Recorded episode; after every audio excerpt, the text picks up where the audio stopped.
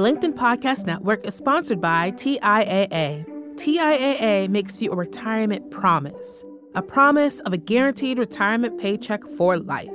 Learn more at TIAA.org backslash promises pay off. Hello, my friends, and welcome to another exciting episode of Negotiate Anything.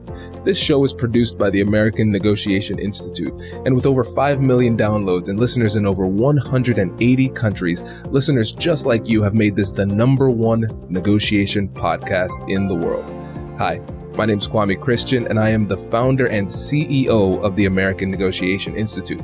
Here at ANI, we believe that the best things in life are on the other side of difficult conversations, and we are passionate about providing you with the best content that will help you to make your difficult conversations easier, both at work and at home.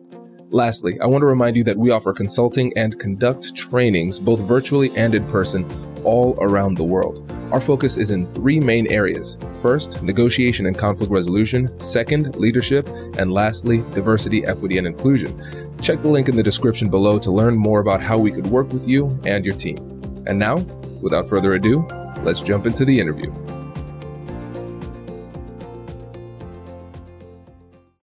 So um, Luke has a really cool story because he came into law school with a lot of business experience with his own business, and then was able to parlay that into a really great position coming straight out in uh, in a law firm, and now he's working with Scotts as a in in-house counsel. So he has a great professional journey. So just going to give the floor to him, and you can just tell us more about it in more detail. Sure, sure. Um, yeah, it's definitely been a journey. Sometimes I feel so I feel so young, um, and then I look back at my bio and I'm like, oh my gosh, I'm not that young anymore. um, but uh, I saw I I was I went to undergrad at Wake Forest, and when I was there, I knew I wanted to just be done with school for a while. And so um, I accepted a position at an investment firm, um, publicly traded investment firm outside of Philadelphia, with the whole thought of doing that for a year or two and then going into law school. Um, and in doing that, I just really enjoyed kind of digging deep into the business side and I got into finance and, and business and everything. And, and, law school kind of just took a back seat um, to that. And um, after kind of spending about five and a half or so years doing that, I had the opportunity to partner with uh, with a good friend of mine and, and launch a sports management firm um, down in Miami, Florida, working with professional athletes. And so, uh, obviously, you know, as we talk about negotiations and and and kind of keys to negotiating, um, you know, working with professional athletes is uh, it's always a negotiation with everything that you're trying to do. So um, we can we can get into that a little bit. Um, I did that for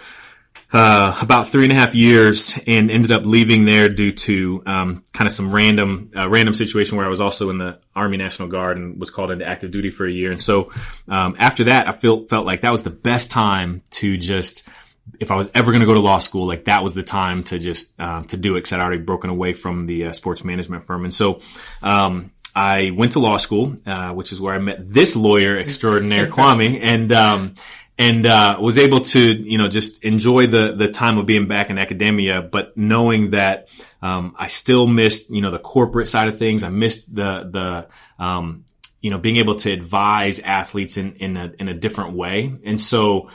When I left the firm, uh, when I w- left uh, Ohio State Law School, I ended up uh, working at a firm in Columbus and um, was able to very early on become their head of their sports and entertainment group and build out a practice area there which when you talk about negotiations, the, the internal negotiations of a, a, a fresh out of law school, um, student deciding to, um, a new associate trying to build a practice area with attorneys that have been um, practicing for decades. That was that was a lot of uh, a lot of negotiation. Wow.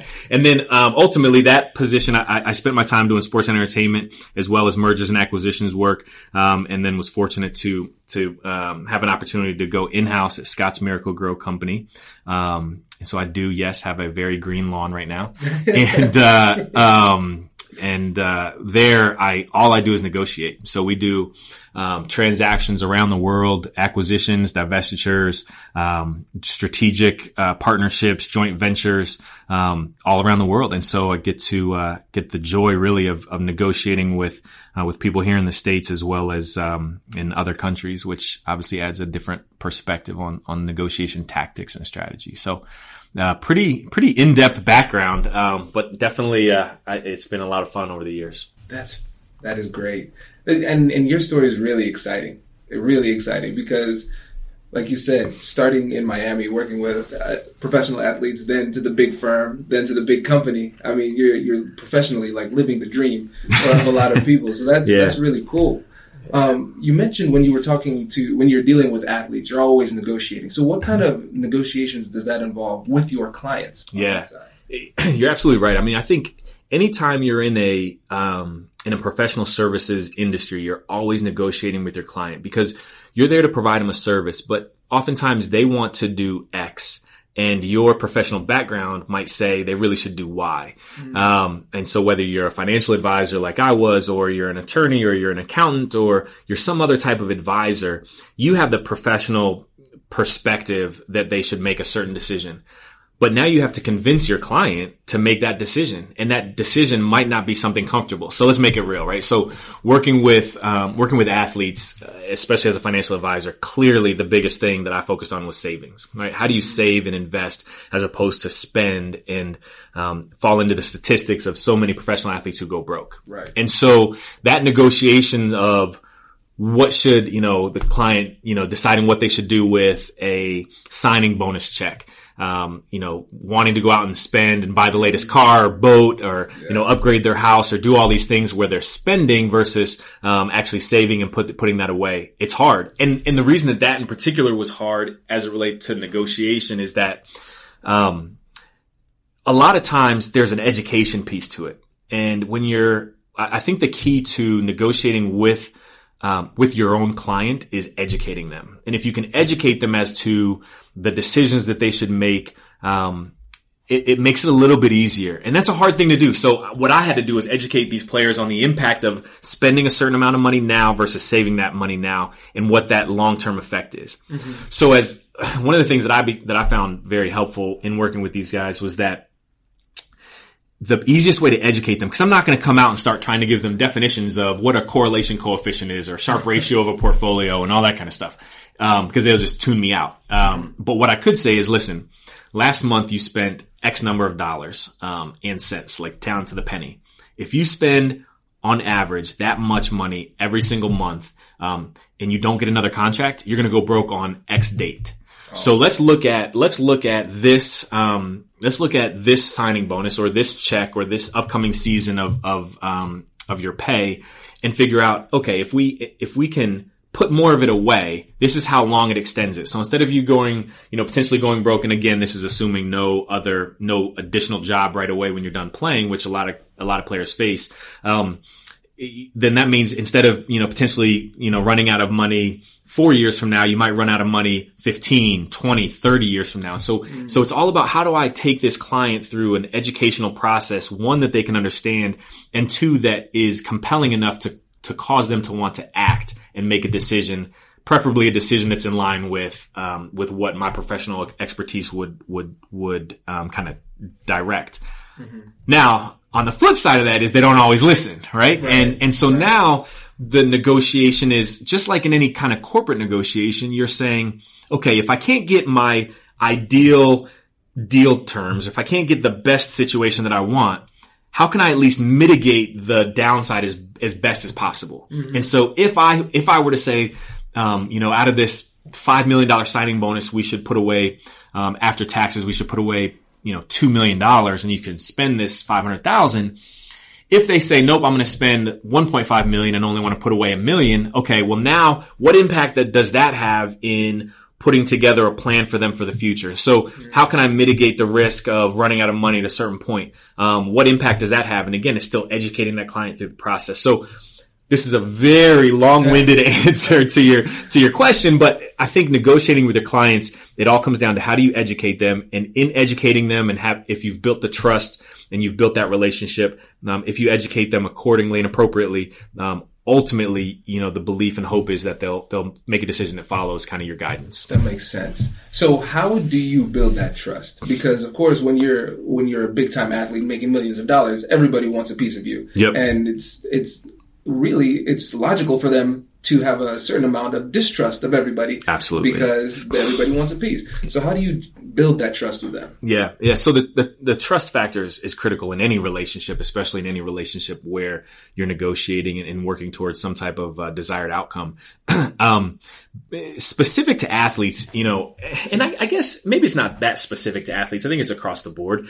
Uh, but one of the things that I did with athletes was I was always honest. Mm-hmm. Um, and and with athletes in particular, I, I, didn't really have a desire to be their groupie, to be their fan, um, to be, you know, kind of their, their part of their entourage. Um, mm-hmm. my goal was very professional and it was to provide them service and to give them honest advice and to tell them when they're wrong. And so many times you have people that surround these athletes that are yes people. And it's the same thing with key executives, yeah. with business owners, etc. right? There's so many people around them who are, who don't want to risk rocking the boat, who don't want to risk right. their job, their role, their position, um, and and the benefits that have come from their position. So they they they don't stand up for what they truly believe in. And I think that athletes in particular respect that because it's so, it's so rare in their life for them to hear no and for them to hear someone who will um, who will be very direct with with what it is that they do. Um, I remember the first meeting I had. So I worked with a lot of NFL players, but I remember the first um, meeting that I ever had with an NBA player when I was a financial advisor, and um, it was with the player, um, uh, one of my partners, and then also um, one of his advisors, and we we gave this whole pre- presentation, and I I was very bold and direct in the decisions that he had to make and that they're not easy decisions and that they're not always going to be comfortable and they're not going to allow you to live, you know, any type of lifestyle that you want to live. But here's what you need to do if you want to find success when you're done playing. Mm-hmm. And, uh, when I left, after we left, I ended up getting the feedback, um, where the player basically said, that guy has swag. I trust what he's saying. Yeah. And that's in one meeting. When you think about that, if you had, you know, no other contact and it's your first meeting and it's a pitch and you're just really trying to like help you know, sell yourself and sell your services and then ultimately help build trust that you can have a long standing relationship with that client. That's what you want, right? You want them to know from day one that you're different, that you're yeah. there to achieve a purpose and to provide them, you know, particular um, advice in a particular area, um, and not to back down to what it is that you believe in mm-hmm. is in mm-hmm. their best interest. Wow. The LinkedIn Podcast Network is sponsored by TIAA. In the last 100 years, we've seen financial markets swing, new currencies come and go, decades of savings lost in days, all showing that a retirement plan without a guarantee, quite simply, isn't enough. So, more than a retirement plan, TIAA makes you a retirement promise a promise of a guaranteed retirement paycheck for life, a promise that pays off. Learn more at TIAA.org backslash promises pay off. Hi, I'm Tomer Cohen, LinkedIn's Chief Product Officer. On my podcast, Building One, we dive deep into what it takes to build great products. Recently, we had Zach Perret, the CEO of Plaid, and he shared about his struggles building a financial app for consumers and how he was able to turn it all around with a critical pivot. Take a listen. I personally couldn't resonate as much with the consumer set that we were trying to reach. I just didn't have that level of empathy. When we made the shift to building a B2B product, though, I was building the product that I wanted. My co founder and I were creating the product that we wanted ourselves, and we had so much empathy for what that product was. Such a great insight. You know, in that sense, we got lucky because we were, we were creating a thing for ourselves. And then the people that we were talking to also had the same problems we did. They were fintech developers. We'd been a fintech developer, uh, we'd been trying to build a fintech product for a year. And so we had such deep empathy. We had such a clear ability to. If you want to hear more of Zach Perret's story and the lessons that follow, listen and subscribe to my podcast, Building One. There, there's a lot of good stuff. and one of the things that I found most interesting there is the the the similarities between high ranking people in a business in the business Definitely. world and the professional athletes because it's so easy to look at those athletes and say oh look at their entourage just saying yes to whatever it is right. they say but yeah I th- and i think that's a problem that corporations have a lot because Absolutely. people just go with the flow that's right that's right nobody wants to to, to rock the boat um, and it, because it's a risk, it, it puts yourself at risk. So if you're a service provider trying to get a client, um, you, you feel like you're going to be put at risk by challenging that client or challenging the norm or status quo that they're used to. If you're, you know, working in a company, and you're, you know, to challenge the the CEO or the president or the head of that company or that that business division, you know, oftentimes you feel like um, you know, am I gonna am I gonna get fired for saying, you know, for speaking out or, or disagreeing, or am I gonna how am I gonna be challenged? And the same thing with it's it, honestly it's the same thing when you're negotiating. So um, in in some type of transaction. So again, I do M and A where mergers and acquisitions, we're buying and selling companies, etc. And um, sometimes you feel like you don't want to lose the deal because there's external pressures on getting a deal done. The CEO, the head of a particular business unit or a particular brand wants to get a deal done. Um, and, and you still have to hold true to you know, what are the core values of the company, um, and, and, and yourself. And so when you're negotiating, you want to make sure that you're still staying true to that and not just giving in on points, um, just to try to get the deal done. Yeah. And if you can't, if you reach impasse, you reach impasse, but you have to be able to be confident that you've, you've done everything kind of in the, in a way that's, that's true to who you are and, and the values of the company. Right. And so when you see that coming beforehand, how do you get that confidence? Where does that come from?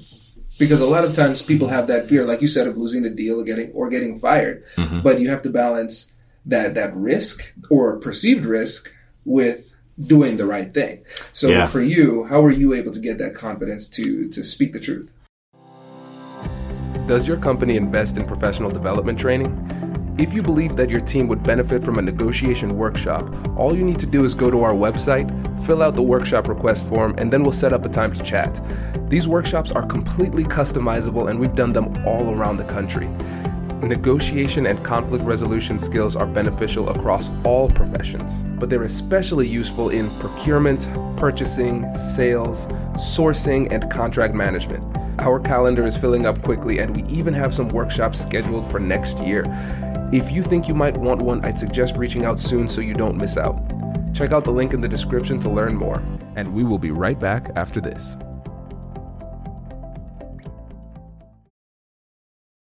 So it's a couple things. One, I think part of it is that's just who I am.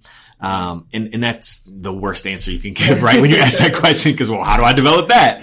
Um, but I, I, think part of it is is you have to be able to understand who you are and understand um, you know your own values and and what it is that that you're looking to achieve out of either your career out of um, the relationships you have with your clients or relationships you have with your coworkers and and your your kind of leadership staff above you but the other thing too though is it's it to me it's all about completely understanding whatever the the task is at hand confidence comes when you know all aspects of whatever transaction, whatever deal, whatever advice to a client um, that you're meeting with. When you have when you have a full understanding of what that client is is trying to achieve, and you know kind of the steps, or you know whatever the answer or solution is, or you have a, a, a number of solutions to offer, if you can be if you can be confident um, in knowing what that is, then you can be confident with that client. You can be confident in telling them, you know, no to what it is that they want to do. So if it's if it's working with um, with a client, back when I was a, um, a financial advisor, I would always have the solutions out, I have various options. And so that when we would talk, the confidence came in knowing that I know that client situation better than anybody else. Yes, they may have other advisors, um, but I'm going to, I know that full picture, that full scope of what it is that they're trying to achieve.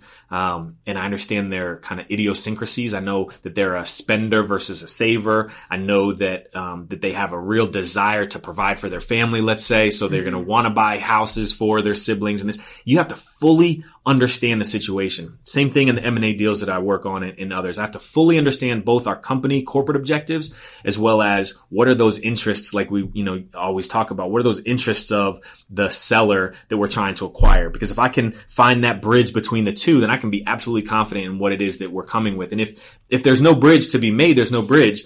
Um, but at the same time, you have to fully educate yourself on the situation. And in doing that, you'll have confidence whether there's going to be an outcome or not. Right. That's a great point.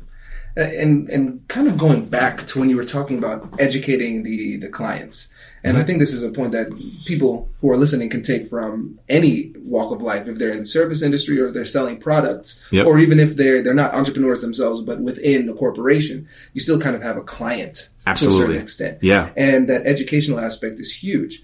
And so when when you're uh, negotiating with somebody or trying to persuade somebody, you have the ethos part, the uh, the logic, Yep. or the the logos, which is logic, and then ethos, ethics, and then pathos, which is the heart, you know, Yep. the emotions. Yep. So how did you balance all three of those when dealing with the clients? Because you talked about how you were able to build out the numbers for them.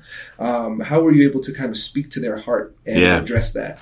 Uh, that's a great question. Um, and I, I think part of it is, is when you think about the heart, it's, it's, it's not just about, it's not just about what you can do for yourself. When you're in the service industry or, or even if you're selling product, etc., you, you, you have an understanding of what it is that you're trying to achieve. Right. So, so typically you want to either sell more widgets or you want to bring on more clients or you want to grow your business. You want to excel in your career, whatever you have those internal desires. Mm-hmm. But what helps and what I think has helped me be successful in life is that I really try to tap into that client's heart, right? And so if you're if you're in, if you're selling widgets, and you're trying to tap into the consumer's heart and desires and what they're trying to achieve. But particularly in in the service industry, um, really what what motivates my client? What keeps them up at night? What is it that challenges them?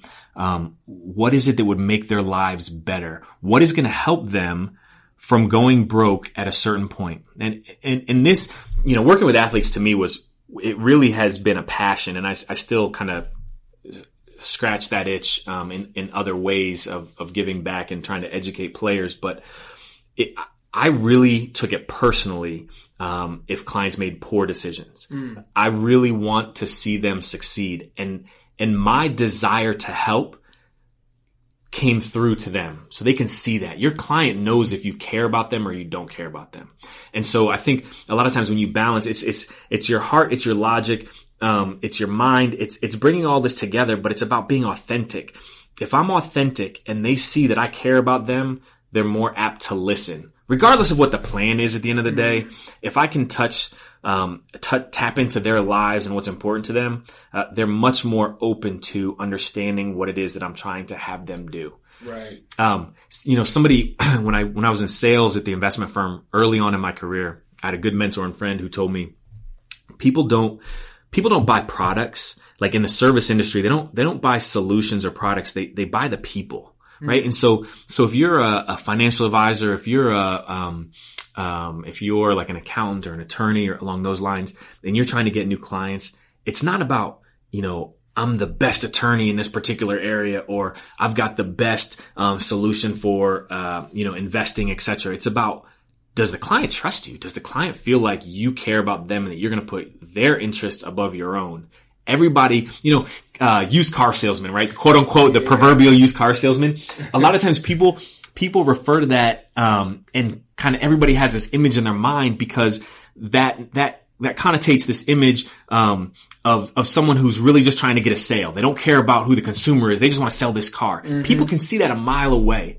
And so when you're, when you're honest, when you're authentic, when you, when you really show a desire to help, that matters to people. And, and because what happens then is when you're thinking, when you go at it from a mindset of allow my, I have this background and this, this, this set of institutional knowledge, academically, experiential knowledge.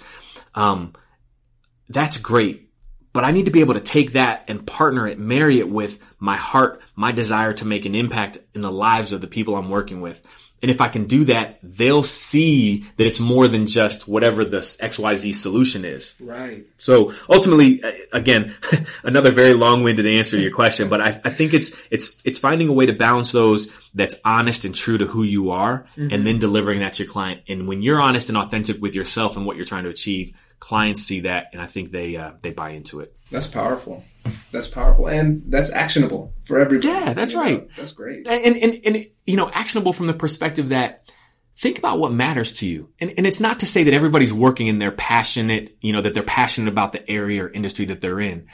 But I think it's, I think it's partially about, even if you're not passionate, like, let, let's be honest, right? I am not passionate about, um, lawn and garden services, right? That does, like, you know, whether, listen, it's, this is the first year my grass has really been green, right?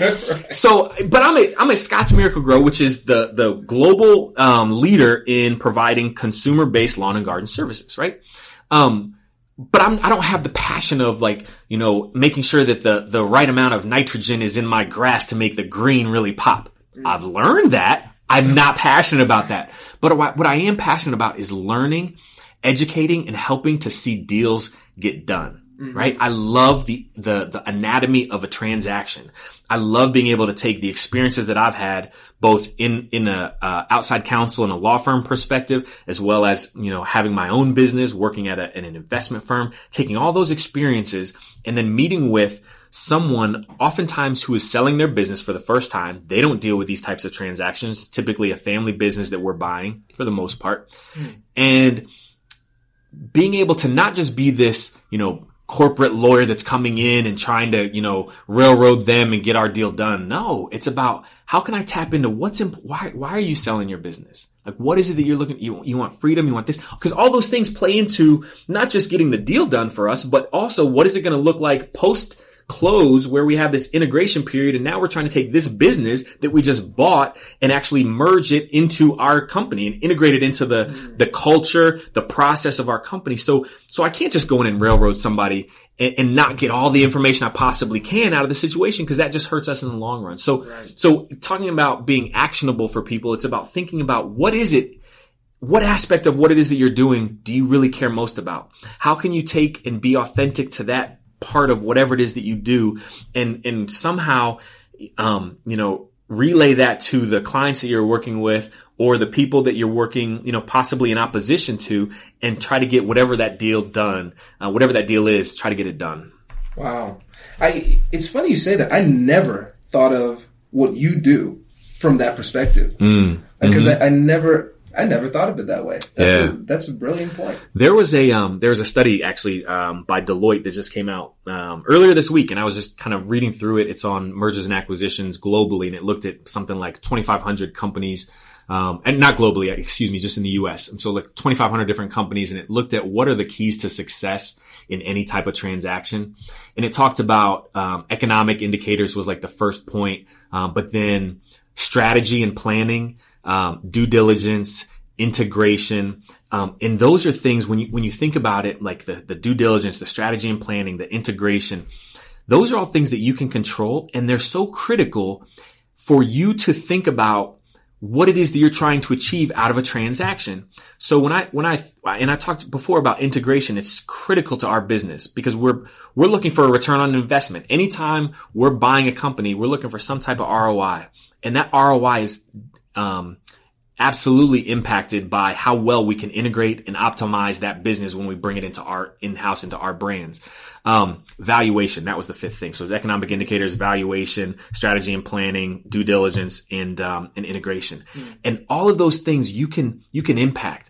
Um, valuation is another critical one, right? So if you're thinking about buying a business or, or, or something along those lines where, you know, and again, we're getting into sometimes some more complex types of transactions, but valuation is critical because why is the person trying to sell their business? Right? If they're, if they're trying to sell their business because they're trying to absolutely maximize the dollar that they get, well, that's one good piece of information to know.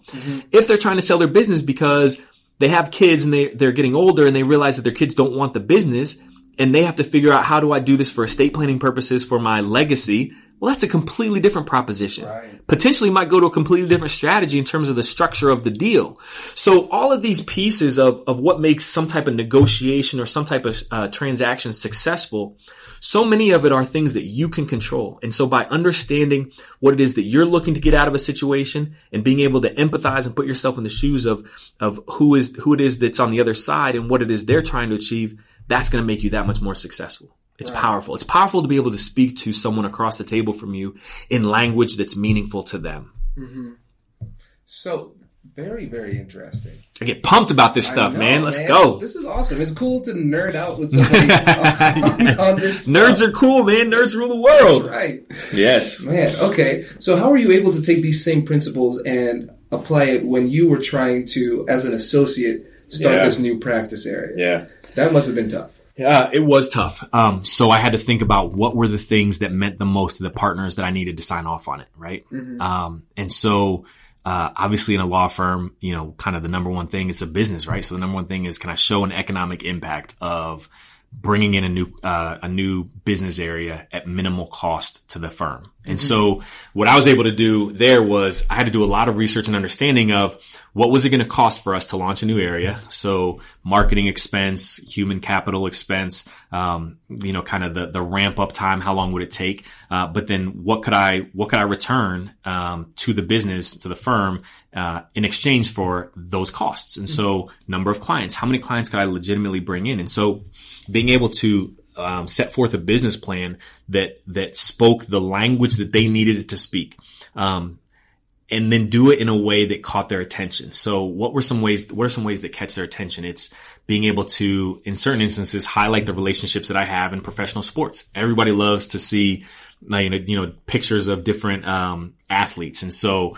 Um, you know, being able to intersperse that through a business plan and through a strategy doc to say, listen, these are relationships that I already have. I know I can bring these types of relationships in as clients. Um, this is what the impact that would have. This is the cost that we'll have. And so therefore, ultimately, I think we can be in the black, um, and be profitable at this period, at this point, in this point in time.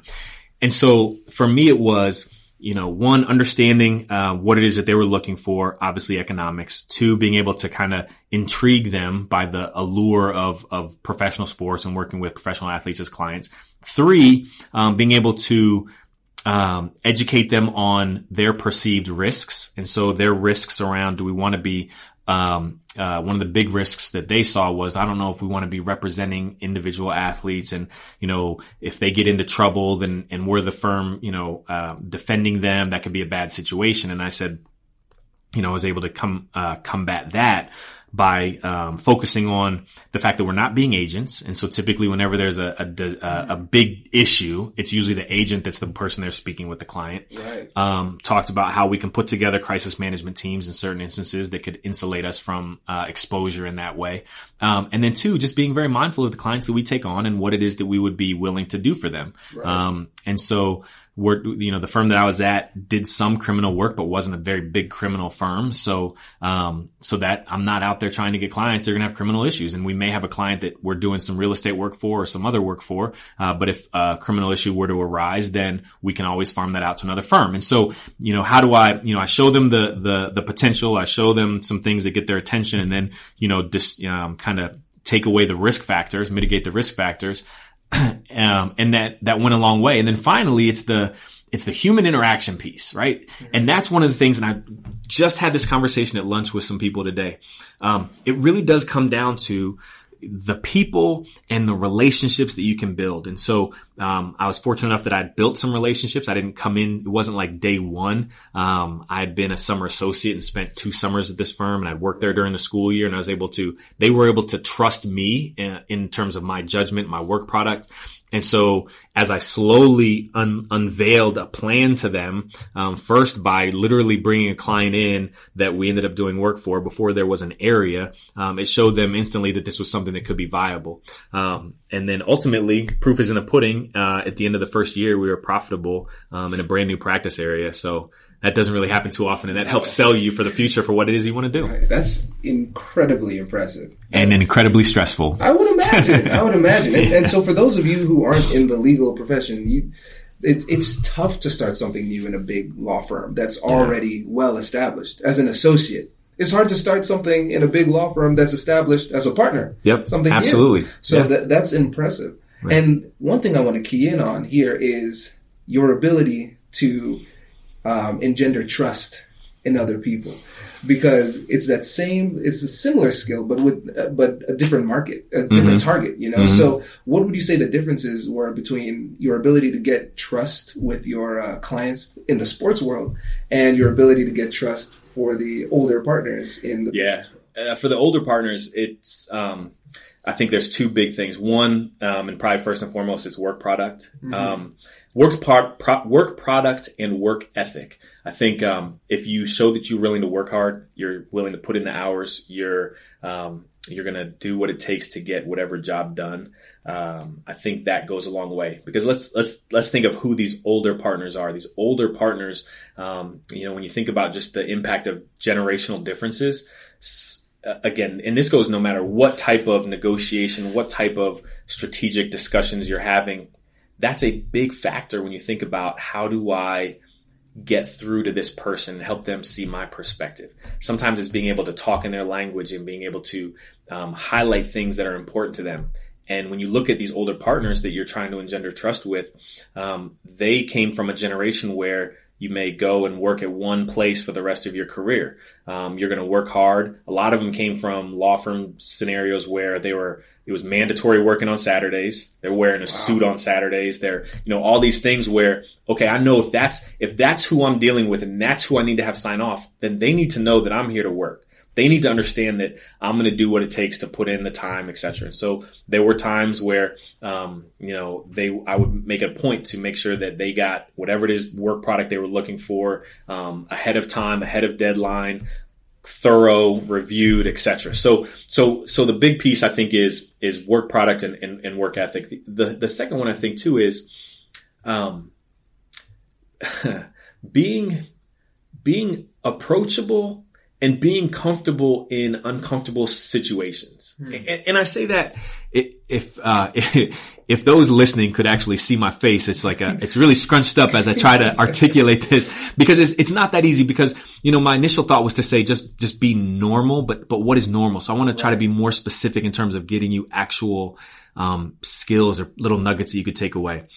What I mean by this is I have found myself being able to be comfortable in uncomfortable situations. A lot of times you may end up having to build trust with someone that you have nothing in common with. Mm-hmm. And it's easy to want to avoid those opportunities. It's easy to say, I don't want to deal with it. Somebody's having, let's say, a, a golf outing and I don't golf. I don't really like it. Um, it's easy to just be like, I'm going to pass or if, if there's uh, some type of you know event with um, some fundraiser where you're asked to to come and fill a seat and you're like I really don't want to go out to a stuffy dinner on a Thursday night or what have you it's easy to pass on those opportunities but I, I find that when you when you um, kind of take a hold of the the notion of being um, in an uncomfortable situation, um, y- you can start to build relationships with people outside of just the pure work. Um, and that goes a long way, right? So, so at the end of the day, I'm, I'm not just, you know, I was never the, the, the type that would say, Hey, I just want to go hang out with some old partners on the weekend, right? That's just not, it's not me. Didn't see them, wouldn't, wouldn't cross their paths. But when they would say, Hey, we need somebody to, to fill a seat at this fundraiser, you know, that the firm has bought a table for, or, um, hey, uh, you know, we've got this extra project. Does anybody have time to help? Or whatever that might be of, of going the extra mile. And, and I say that you know, I think it's applicable too when you're thinking about, you know, your external clients, um, because your external clients want to know that you're going to work your butt off for them. Mm, right? right. You, they want to know that you're going to put in the work, you're going to put in the time, and you're going to do what it takes to really put yourself in their shoes in a way that you can understand what it is they're trying to achieve.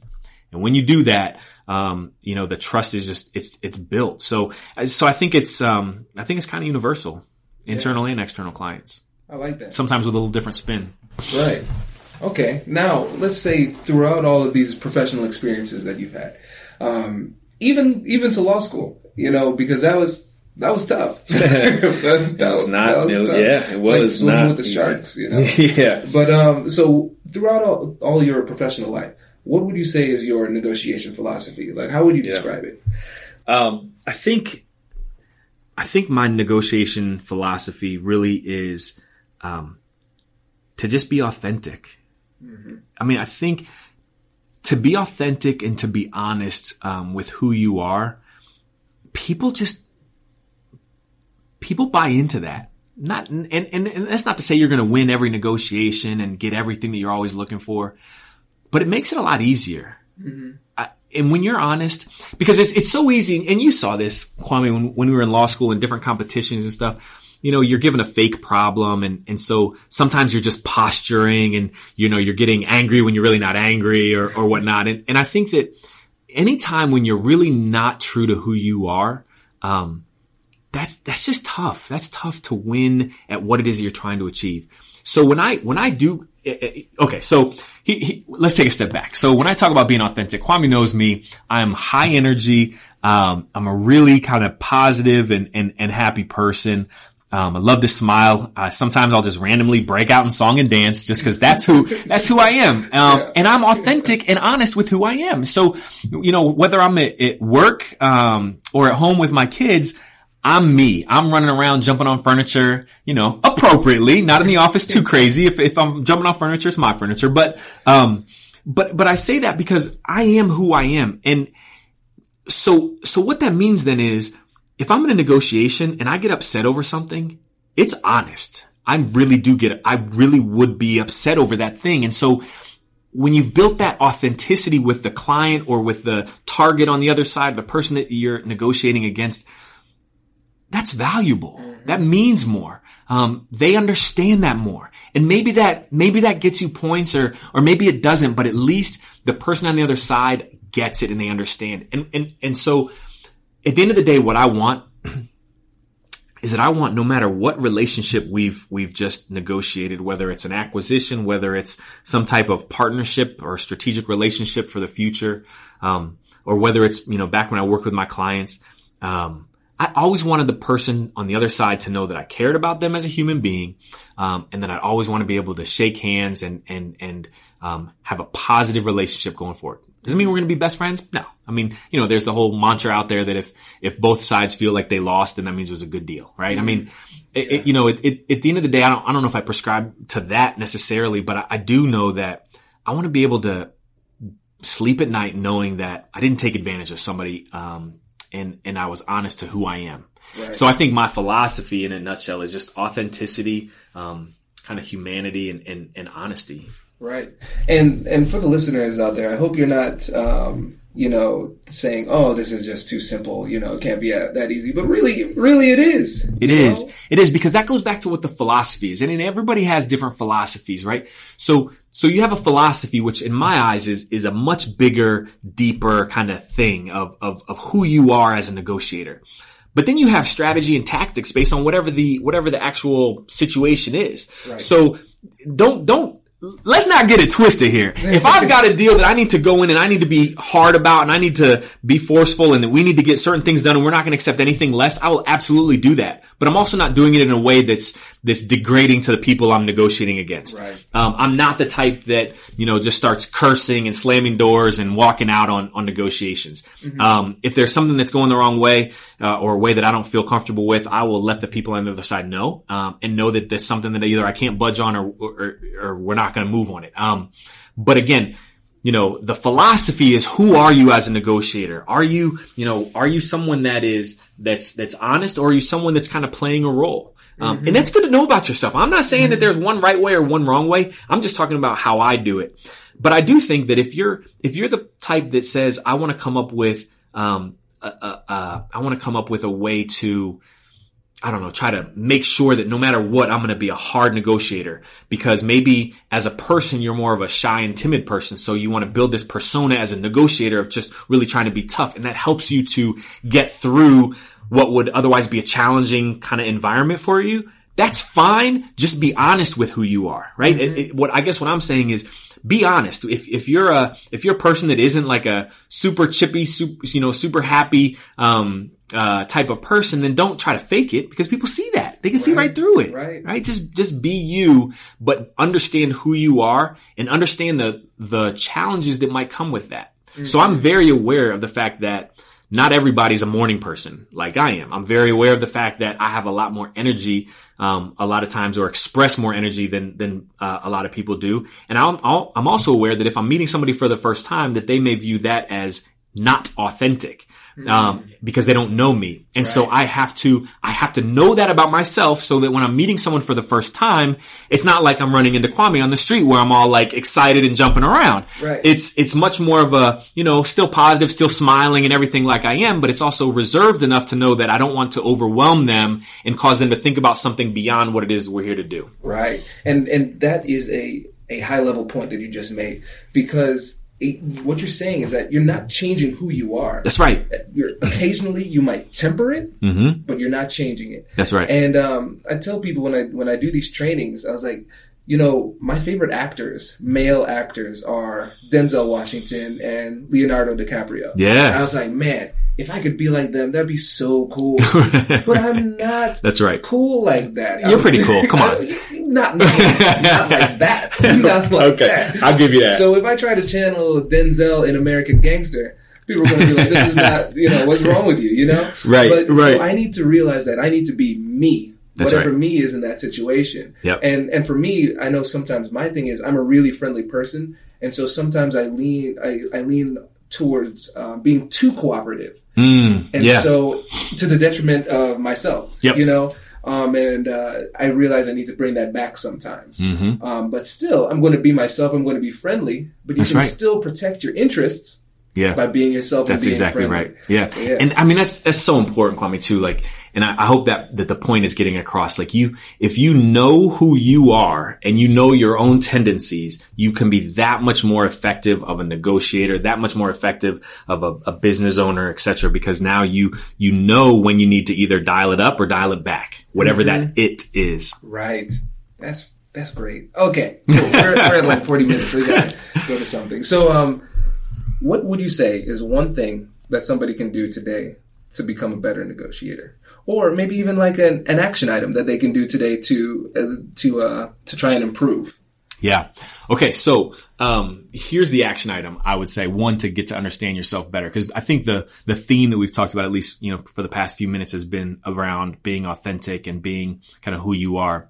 Um, what I would do as an action item is, um, take out a piece of paper and, uh, you know, just draw a line down the middle. And on one side of it, just think about five to 10 words, one single words that you would use to describe yourself. Whatever those words might be um, energetic uh, strategic stressful or stressed out or um, you know carefree whatever those words are that you think describe you. And then go talk to some people who are really close to you and ask them what are the words that they would use to describe you. And write them on the other side of the paper and see what matches right? See because one of the things i think is challenging when you think about this um, authenticity piece and applying that to negotiation tactics is that you may see yourself one way, but people may just naturally see you another way. Um, and, and that's, that's incredibly important to understand. Here's a case in point. Um, and this blew my mind when I learned it about myself. I have always, always thought of myself as a shy person. It- right, exactly. So, so Kwame's over here dying. So while he's trying to catch his breath, I'll explain why. Like, I, um, ever since I was a kid, I've always been uncomfortable in situations where I'm really meeting new people. Um, but if you asked anybody who knows me, no one would say that. No one would ever, and, and most people don't even believe it when I actually say it. Um, and part of it's because I've learned over the years, and, and, and when I say over the years, I mean like as early back as like kind of middle school, high school, I started to realize for me, sports was the equalizer, right? So I could talk sports, play sports, do anything sports related. And that, you know, that got me into a situation where I was comfortable with people. Once I'm comfortable with somebody, once I meet them, I'm good. No problem. And so over the years, as I've gotten into professional settings, I've had to find those things that are comfortable spaces for me. Um, whether that's being an excellent, uh, technical advisor, you know, really knowing my, my, my, um, my area of expertise very well and and being com- finding confidence because I know the issue better than anybody else or whether it's going to a cocktail party and knowing that I, I love current events and politics and you know those things you aren't supposed to talk about I guess. But but, but um being comfortable in in having something that's an icebreaker. So so so the, to to take a step back then at what we were talking about is when you go through that list you can start to identify those things that you how you see yourself and then you can go ask other people and see how they how they see you. I did this thing, and, and maybe this is a second piece of advice. I, I read a book called Strength Finders, and I took the assessment online. And it's their Strength Finders has been done by the Gallup organization, like Gallup polling, etc. And they've been been doing this for years and years and years. And you take this online test, and um, you, you go through it, and and and it tells you your strengths. So it's this whole idea of discovering your strengths. And so when I went through it, um, it put out my top five strengths and it blew my mind because it was so dead on. And if I can remember, I'm putting myself on the spot here. Number one was positivity. Two was uh, competitive. Three was strategic. Four was um, uh, relator and relatability. And then five was um, I think something like futuristic, right? And so, so the positivity and competitiveness that helped me understand. Like, I, I knew I was positive. I never really thought of it as a strength per se, but now I, I get it that people want to follow and, and leaders who are positive. You know, they draw more people to, to follow them, if you will. But then when you match positive with competitive, it's that you know I'm not trying to just step on people's necks. I'm trying to figure out how can we together move the ball forward. Ah, yeah. But what blew my mind was the relator, because this is the first time I was able to actually better articulate how I feel internally in new situations. The relator is someone who values relationships, doesn't need a ton of relationships, but with the relationships that they have, they want them to be deep relationships. And so typically I'm uncomfortable at first until I find something with somebody that I can go on a deeper level with. And when I do that, now I, now it's great. Now I really feel like we have a relationship. Right. And so sometimes that comes just based on time and repetition and seeing somebody and maybe it's a coworker or something like that that you see on a regular basis and you start to build that depth. Um, but when you're thinking about negotiating and you're working with somebody across the table or even a new client, in my instance, I always want to build that relationship. So if it's a new client, I don't want to just come with, here's your investment, you know, proposal that we want to invest. No, it's like, help me understand your family. Help me understand where you came from. Your, what, what keeps you up at night? What excites you? What's your passion? Starting to, and now I start to get a deeper relationship. So so I say all that to just give an example as to why it's important to understand both how you view yourself, but then how others view you, um, because that's gonna that's gonna play a role as well in how you can be the best negotiator that you can be. So take out that piece of paper um, and uh, and do some homework, and hopefully it'll help you to become a little bit more effective at what it is that you're doing. That's so cool.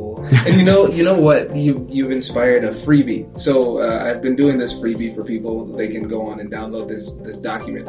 Um, now now it's a new one. All right. inspired one. so um, yeah, I'll, I'll I'll take these questions that you created and think up some of my own too. Yeah. And um, people can download it and then Absolutely. figure out like who they are and who they can be, like in real life and in the negotiation life. That's right. Sometimes it's should be the different, but it Yeah. should be the same. Yeah, sometimes it's different because you have to meet that strategy, but but Right. but the philosophy, the core should be the same. exactly. Hit it on the head, absolutely. That's so man. I love that you're doing this, man. This is great. Thank you. This was so much fun. Okay. And you know what's coolest about this is that this is a conversation we would have had anywhere. Anytime. Yeah, that's right. Yep. Man. Okay. Well, Now it's memorialized. yes. So thank you so much. For Being Absolutely. this. This Yeah. Was, this was a lot of fun. My pleasure. My pleasure. Absolutely. Anything I can do to help, you know, don't hesitate to reach out. So I hope you enjoyed that episode. If you did, please subscribe and leave a review. My goal is to teach these skills to as many people as possible, and the reviews that you leave on iTunes and on Stitcher um, helps me to reach more listeners. Also, if you have a topic that you want me to cover, leave that message right there in the, in the reviews. A lot of listeners have been asking me to record a negotiation, and you are going to get that in the next episode. I'm going to show you how to get a better deal on your next car. And I think that the technique that I'm going to show you is going to be helpful because it's a technique that can be applied to other big purchases in your life. I also want to give a shout out to Kobe from Cavalier Consulting down in Cincinnati for all the help he's done in editing and promoting the podcast. And lastly, if you are interested in coaching, consulting, or training, please feel free to reach out to me. I believe negotiation is where persuasion and problem solving meet. So if you have any problems and you need help solving it, reach out to me and I, I'd love to help. But until then, thanks again for listening and I will catch you in the next one. Have a good week.